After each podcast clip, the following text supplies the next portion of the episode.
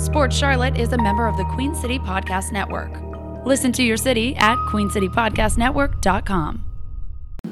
Welcome to Sports Charlotte, the podcast about sports in Charlotte. My name is Herb White, and it's not just Herb today. It's Herb and Asheebo, Asheebo Rojas. How you doing today, man? I'm doing good. Doing good. All right, great. So we're basically going to talk football today. I mean, it's all football, all podcasts, all levels, all that other stuff.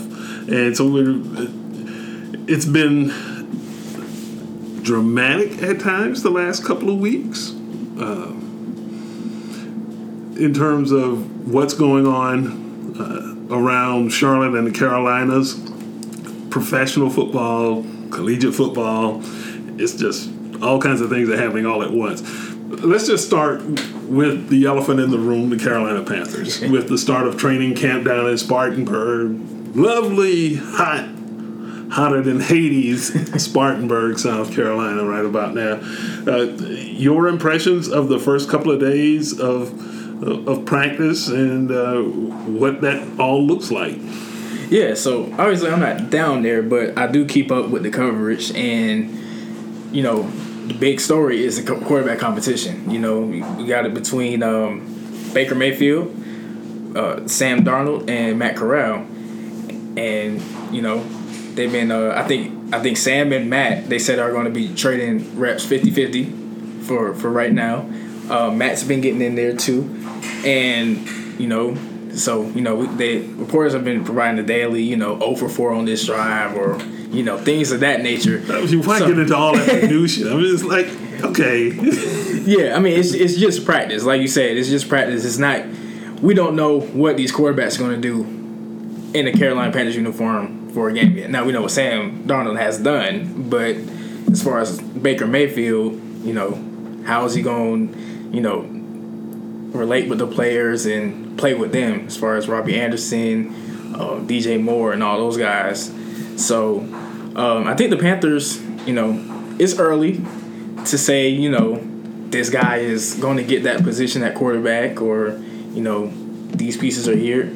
But um, as far as the defense, I've heard the defense has been having a good camp so far. Um, Jaycee Horn is not quite back yet, and, but you know once he gets back in there, I think the secondary will be you know definitely be the the bright spot of the team um, coming 2022. So yeah, but uh, JC is out. Uh, he's on the physically unable to perform list uh, due to some soreness on the foot that he had surgically repaired last year. The coaching staff is making it out to sound like, yeah, you know, it's nothing to be nervous about or anything like that. But you know, truth is truth. He still isn't practicing, so somebody is either being very, very cautious or maybe there's just that other side that says, well, you know, he's not quite ready yet. Yeah, and I mean, I would I would hope that it's just being cautious because you know you don't want to lose a player like that for a whole season again. And you, you know what he can do. You know he's very vital to the secondary. So I, if I were the Panthers, I wouldn't put him out there. You know, too fast or try to get him acclimated too quickly because you know you're going to need him in the long run. So now the other side of that, when you talk about that secondary, you know, a secondary is only as good as the pass rush that's up front. Um, a lot has been made about Haason Reddick not being there. Brian Burns has put on some muscle, is looking more like an NFL defensive end these days. How big of a concern should it be that they don't necessarily have that bookend at defensive end, or is the D end by committee approach going to be sufficient? Well, you know, I think Brian Burns, like you said, Matt Rhule said too. He he looks like he's ready to take the step this year, putting on muscle and you know, being ready for being more like an NFL defensive end. But I, I still don't see our the defensive ends being as strong as you know defensive tackles. You know, with Derrick Brown, those guys up front. But um, you know, I think I think they you know they still got the talent up there. I think they still have enough to be a solid defensive line and pass rush team. Um, you know, they weren't they weren't like the lowest team in sacks last year. They were still pretty productive up there on the front. So as long as you know they keep that up and just make it easier on their DBs. I mean, that's all they got to do really, because their DBs, like we said, they're good enough to handle things on their own. Um, I, I think the defensive line, you know, is enough for what they're trying to do. Now, the other thing that uh, Coach Rhule said that stood out to me, and you at, at uh, you were in attendance at the press conference, was that when he basically said, "I'm taking a hands-off approach to picking a quarterback." You know, if you're really a nitpicker, it's like, isn't that what the head coach is supposed to do? Is he not supposed to have that input and ultimately say this guy's going to start or whatever? Uh, what did you make of that comment? Yeah, I I think he. It almost felt like he didn't want to just say. It it almost felt like he was kind of avoiding the question of okay, who will be starting. You know, like kind of like how we said leaving uh, OTAs. He said, you know, we start today. Sam Darnold is our quarterback. Well, now you have Baker Mayfield, and so when we ask that question, I think he he just doesn't want to say it. Um, you know, from what everybody would assume is going to be Baker Mayfield. You're not bringing in a guy that's started for what three three or four seasons, got a playoff win, one one game away from the AFC Championship.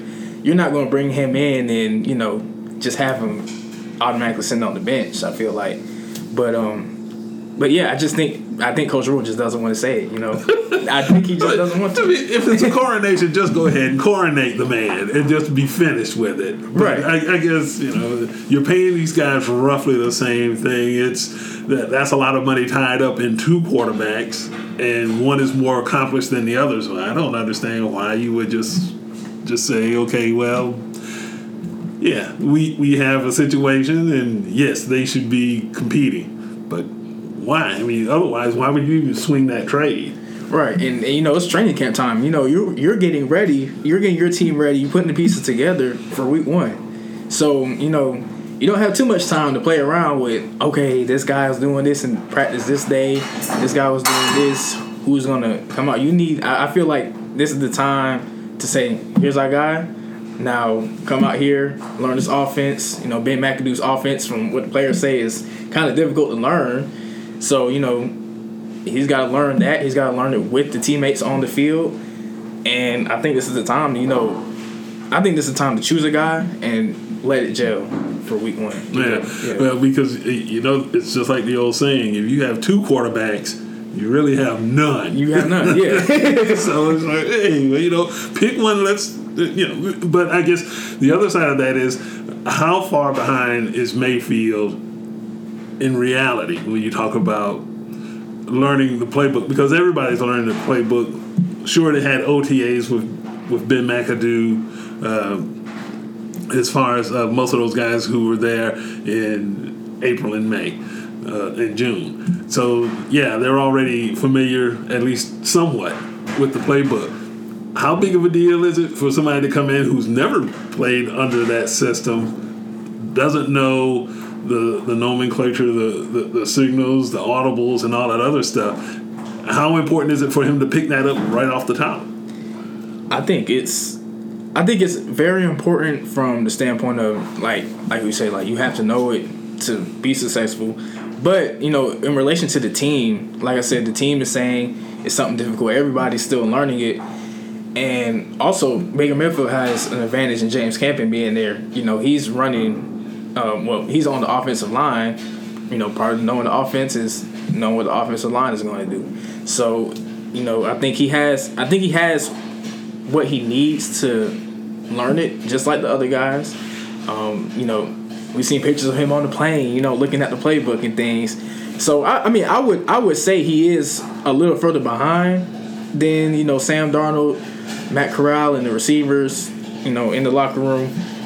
But I wouldn't say he's too far behind as to where it's like, okay, we don't see you catching up week one, week two. Like you might need a couple weeks to still get get it under your belt. So I, I, I don't I don't see any struggles with him picking up that offense. Yeah, they.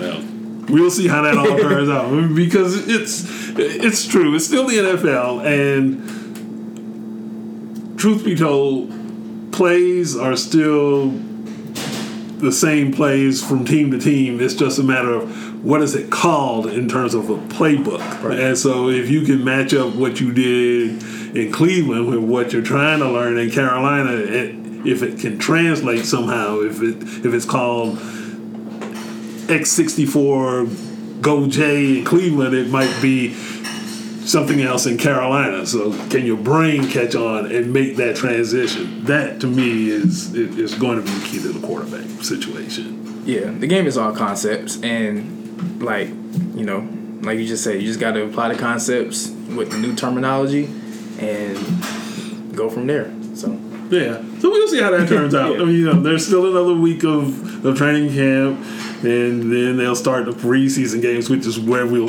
probably start to see that separation if, if there's going to be any. yeah, My biggest fear is that there is no separation. and then it's like, okay, now you really have a problem of the worst kind where neither of them have done enough to say that's going to be our starter. I mean, they may they both may be good, but two good guys you can't put under center. You can only put one back there. So Yeah. how do you figure that out? And if they're both bad, well, now that's a whole nother story. that's worst case scenario. yeah, yeah. So now, uh, okay, uh, let's let's kick the Panthers over to the curb, and let's start with the ACC. Uh, they were here last week for a couple of days of media gab and greet and eat and all the other things that go on with these types of shindigs. Uh, you were there for that. Uh, what were your impressions? Yeah, so my impressions were, you know, the biggest story of that week was what uh, the commissioner said about, you know, the reporters were asking him about, you know, possibly expanding the conference, just like the Big Ten, the SEC, possibly um, bringing in other teams or, you know, seeing teams go out the door. And he said, you know, the quote, the quote of the, the week was, everything is on the table. Now he didn't say anything as far as you know we want to do this or we don't want this to happen. He said everything's on the table, but he did. I remember he did say that he was confident that all 14 of his member schools will be here for the long run. Now is that realistic?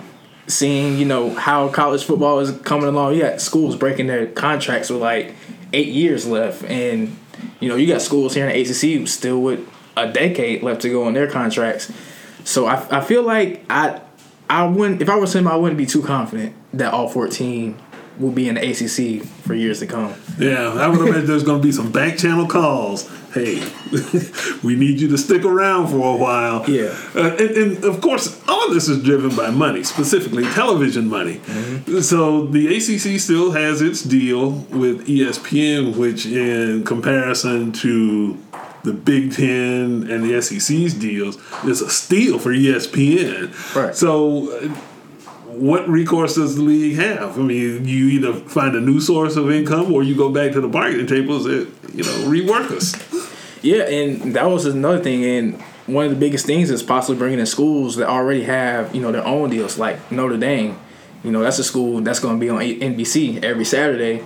And if you can send an ACC school there, you know, every week or have their games televised, that's good for ACC. Now the problem with Notre Dame is they want to be independent. Yeah, Yeah. Notre Dame likes being Notre Dame. They like being Notre Dame in football. So I think I think the ACC's at a big disadvantage with the TV deal because I feel like personally when I watch college football on Saturdays, ACC Network is like one of the last channels I go to. if I'm being honest with you, uh-huh. and I think it's I think it doesn't help them with sometimes you know your big schools are on there like Clemson. You know, you want to watch Clemson, but you got to go to ACC Network to do. You want to watch North Carolina, they might be on ACC Network.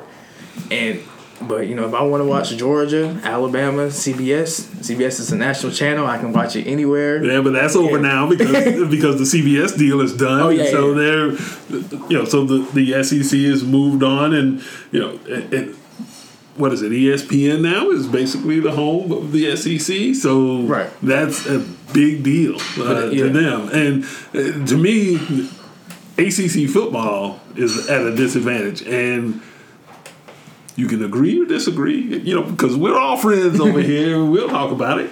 But to me, the ACC has is one team, one football program away from becoming a basketball league. I would agree. I would agree, and I mean, now it's it, there's some hype coming around some other ACC teams this year, like NC State. You know, they are. There's been talks to them possibly making a playoff run, but you know, compared show to, me first. Yeah, right. Com- compared to an SEC school or even a Big Ten school, I don't think the ACC is at that level anymore, and I think that's that's kind of part of Clemson's problem because you know, and we've seen this when Trevor Lawrence was there. You know, the Deshaun Watson, they have issues with their strength of schedule because, you know, nine, 10 year games are against ACC opponents that just aren't, just, they're just not um, competing against the best in the country. They're not on that level. Yeah. So I think, I think Clemson is one of the schools to watch out for in the coming years to leaving the ACC. And I think once that happens, it's like, what do you have left as far as football? Yeah, well, I, mean, I guess you could say Florida State, but that Florida State is oh. not the Florida State of 10 or 20 years ago where it was a national powerhouse and capable of winning national championships, that kind of thing.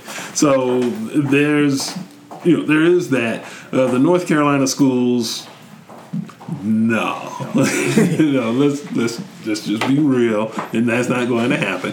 Um, the northern schools, whether it's Pitt or Boston College, Syracuse, yeah, yeah. you know. So ACC football has has some challenges. Let's put it that way. And Clemson, being Clemson, you know, you could look at it from, you know, you could look at it from the standpoint of, well, we're Clemson. We don't have to move over to the SEC and duke it out with Alabama and Georgia and Florida in order to get to the playoffs. You can still do that in the ACC. I mean, you just win that every year. You basically, you know, clinch yourself a table at the playoffs. You know, what's not to like about that setup?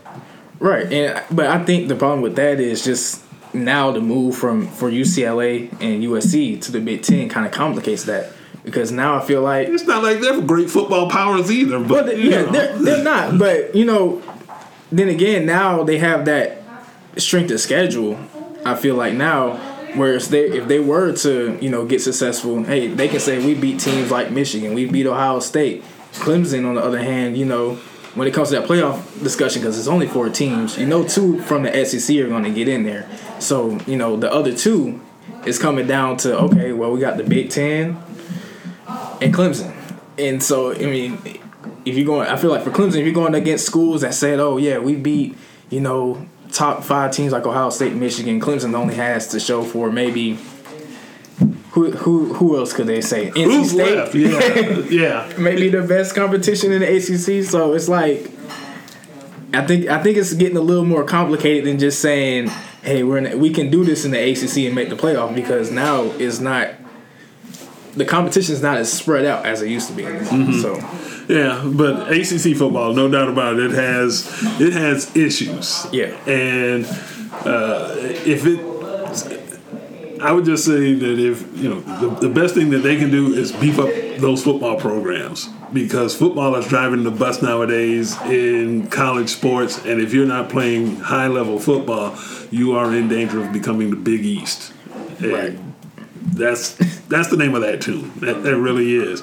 Uh, so now Clemson was obviously the, uh, the, the pick of the media and everybody to uh, to win the conference. Uh, how confident are you in that? And maybe the better question is: Is there anybody who can actually beat them? I'm I'm I'm almost 100 percent confident in Clemson winning that winning the ACC. I don't see anybody else beating them competing wise, though, I, I would give NC State credit. Um, they had a great season last year. Well, you know, better than relatively speaking. Yeah, relatively speaking. Mm-hmm. And um, it looks like you know, hearing from the coaches and players, you know, they're they're ready to take the next step. But um, as far as beating Clemson, I don't see that happening. And I, am pretty sure Clemson and NC State are actually on the, and this is the last year of divisions too. So I'm pretty sure they're on the same side of the ACC, which you know if you don't beat Clemson, that's it. yeah, yeah, you're, you're done anyway. Yeah. yeah. Um, so there there are bowls galore, but bowls are paling in comparison to making the playoffs. So that is, you know, it's either playoffs or, you get, yeah, Yeah. you get a nice vacation, but you know, it may be a, uh, obviously bowl season means you get a you get a head start on spring ball in many instances, but you know, it just isn't the same. Right. But now you're a North Carolina guy. You talked to the Tar Heels. So what? Uh, what's the vibe coming out of Chapel Hill? Yeah, so talking to those guys, they've got a new. They're they're trying to put last year, you know, in the past, and they've kind of. It looks like they're trying to rebrand the program now. Now I think Mack Brown is realizing the talent he has, and it's it's there. It just has to be put together and start winning games. Um, new slogan. They they're going. They're instead of be the one, it's uncommon this season. And you know, we're talking from the players like Josh Downs, Cedric Gray, British Brooks. Um, they said the competition in practice is the urgency is higher. Um, you know, they talked about they definitely talked about last season. They felt like the hype got to them. Now, you know, coming into a season where you got playoff expectations, you got a Heisman possibly, you know, Heisman candidate at quarterback and dynamic receiver like Josh Downs, you know, his talent is there. You would expect to be mm-hmm. that good, but you know they got smacked in the mouth first game of the season against Virginia Tech, and it's like, where do we go from here? Yeah, they were smelling themselves early. Yeah. it, it got a little too funky in here. Right. So, and, and Mack Brown said some interesting things about how he handled last season too. And I know he said he had said that, that was probably the most frustrating year of his coaching career because, you know, it seemed like the guys just weren't weren't buying into, you know, we still have to play regardless of who we have on this team. Like we still have to go out there and and win games. And then there was also he said um, just how he how he handled coaching as well. And he didn't. He, he just didn't feel like it wasn't a good year for him. Sometimes it didn't feel good for him coaching the team. And I, I mean, I would like to believe in Mack Brown. I think he's a very, very storied, very legendary coach. in He's college. accomplished. Yeah, he's accomplished. Yeah, But um, it, it just it just feels like sometimes, and I know being in Chapel Hill, watching their games, seeing some of their practices, it just feels like sometimes it might be time for you know a fresher face to run a, a different voice. a different voice. Yeah. Okay, So Well, we'll see how that goes. To me, it's like okay, you lost to South Carolina. You really don't have room to talk about anybody. South Carolina, Florida State, uh, Virginia. It's like those losses were really bad last year. Yeah, Yeah. and you can't you can't erase ugly sometimes. Sorry. all right, so uh, that's not that's not all. There was more football of the collegiate variety this past week um, with the Big South Conference, and they were in Charlotte for their media day. You went to that, so you you're busy. Right. what was the Big South like? The Big South, um, def is they, they lost a couple teams uh, coming into this season. I think they're down to six now. That they came well last year was was it eight? Eight, nine. nine. Nine. Yeah, so they're down to six this season. Uh, they added they added Bryant. Mm-hmm. And um, so they they the Big South seems like they're kind of like you said coming into this new era of college football where teams are coming and going. They're teaming up with the Ohio Valley Conference for the playoff bids. You know, try to get some more. Well, trying to keep teams uh, competing for the playoffs.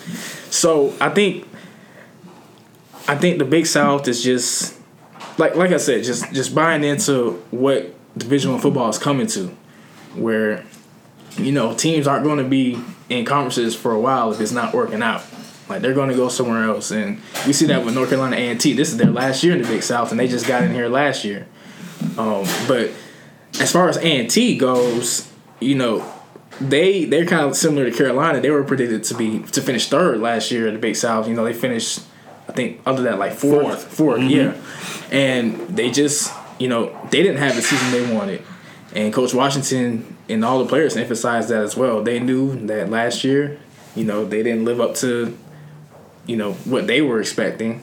They started started good. I think was three and one, and then finish the season Five and Yeah, six. five and six. So um, you know, it's just about finishing. You know, starting starting fast, finishing the season this year, and talking to those guys. They seem like they. they it seems like the urgency is there. It- now, how much of that is because they're leaving the Big South, Eh, versus how much of that is because it's A and T? Because to me, you know, they're not necessarily the same thing. Because A and T being what it is as a school, especially among HBCUs, you know, is that something where A and T is looking to say, well, you know what? we were that among black colleges, and we're going to be that among Big South schools as well, or eh, it- is it something else? Yeah, and, and like you said, when, it was interesting you said that because that was one thing I had kind of asked Coach Washington about was about the competition, and he said, you know, the MEAC, yeah, like you said, they were they were that in black colleges, they were top of the black colleges in the MEAC, but you come to the Big South, it's different competition. You know, you're you're not just playing against the same schools you see every year. These are schools where different players, players from all over, different coaches, and the competition, like you said, was higher. So I think last year he said that kind of was a factor into how the season played out. But you know, this year they know what to expect now, and I think I think they they're coming into this season with more confidence. I feel like because of that, I think they you know they see what they to expect from being in this new conference, and they just know what they have to do to to be successful. Now they're predicted to win the conference.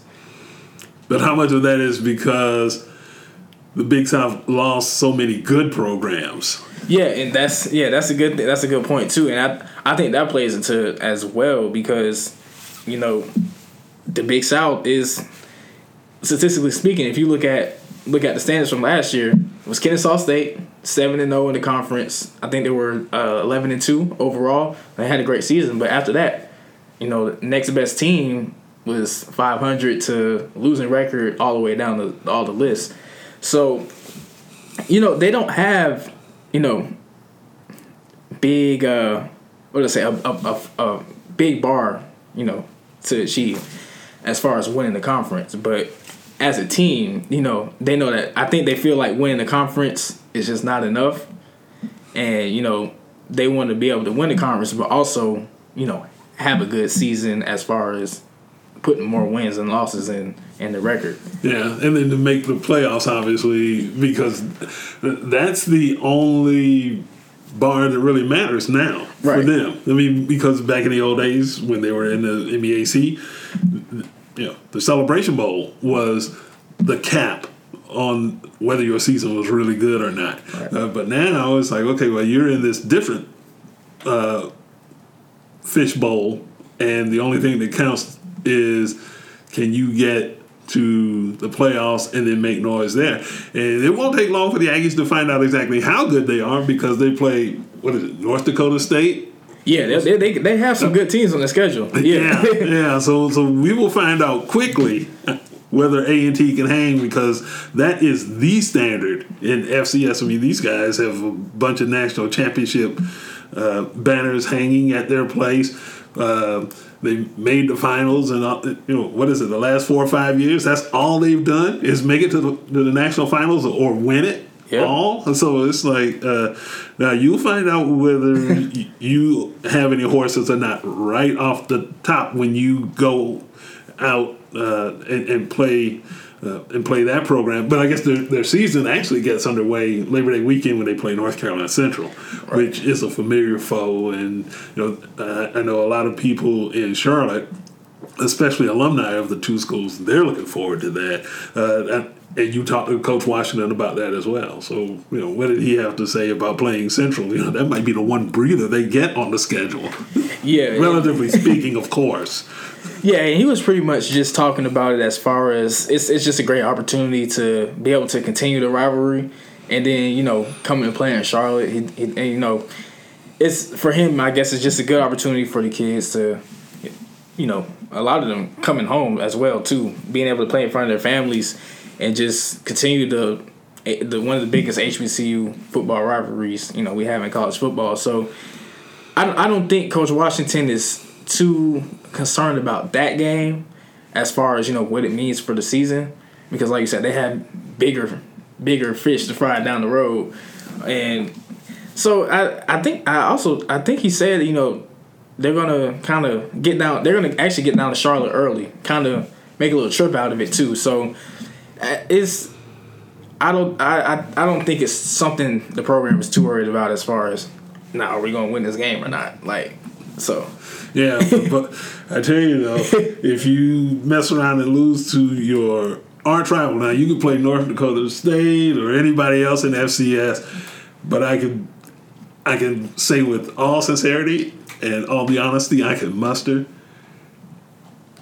if you lose to Central and you're an Aggie, that is a disaster of a season. You know, and on the other hand, you know, just like the you know, for the Eagles, you know, you may struggle in the MEAC, but you whip A and T, your year is complete. you know, so there is still that element to go along with. You know, so A and T can go out and you know and, and beat the number one team in FCS. And you know, a, a, lot of Aggies will be like, "Uh, but what did you do against Central?" Right. Yeah. It's definitely a, it's definitely a season tone setter. But you know, like I said, that game, like with, with the schedule they have, and then expectations of winning the conference, I feel like that game is just for, like you said, for the pride, for the rivalry. But um, after that, it's it's yeah, really time. Yeah, it's the rest of the season you have yeah. to worry about after that, and, and that is uh, to the other side of that. It's also the 100th uh, meeting between Central and A and T, so there is that to play for as well. You know, you you, you don't turn 100 every day, so right. there is that. Uh, so you know, but man, there's so much uh, football to talk about, and I appreciate you coming in and and, and uh, talking about it. And you know, this is your last podcast actually in studio in Charlotte. And so uh, once you get back to campus, you know, uh, of course we'll be in touch and everything, and uh, maybe we can do some more of this as uh, as your time allows between all that studying and everything in yeah. Chapel Hill. yeah, it's going to be a full semester. I would say that. Well. I'm looking forward to seeing what you'll do with it, and uh, I know that you've done excellent work here, and uh, you know you've been a great podcasting partner. Uh, so thanks for that, and um, we'll see you around. Yeah. And so for uh, for all of you who are listening or watching us, uh, be sure to uh, check out Queen City Podcast Network uh, for Sports Charlotte. You can also catch up with our editions on our website, charlottepost.com, as well as SoundCloud and Spotify. Go to our website and support our journalism because you know even though Shivo and I are over here having some fun with it, you know it costs money to do this stuff, and we need the support of readers and listeners and viewers like you to help us put together the journalism that helps inform and entertain you. So uh, do us a favor and you know chip in what you can, or better yet, uh, do a subscription. We'll take all of it, no problem. And for everybody here at the Charlotte Post and the Shivo, my name is Herb White. Thanks for listening and viewing. QueenCityPodcastNetwork.com.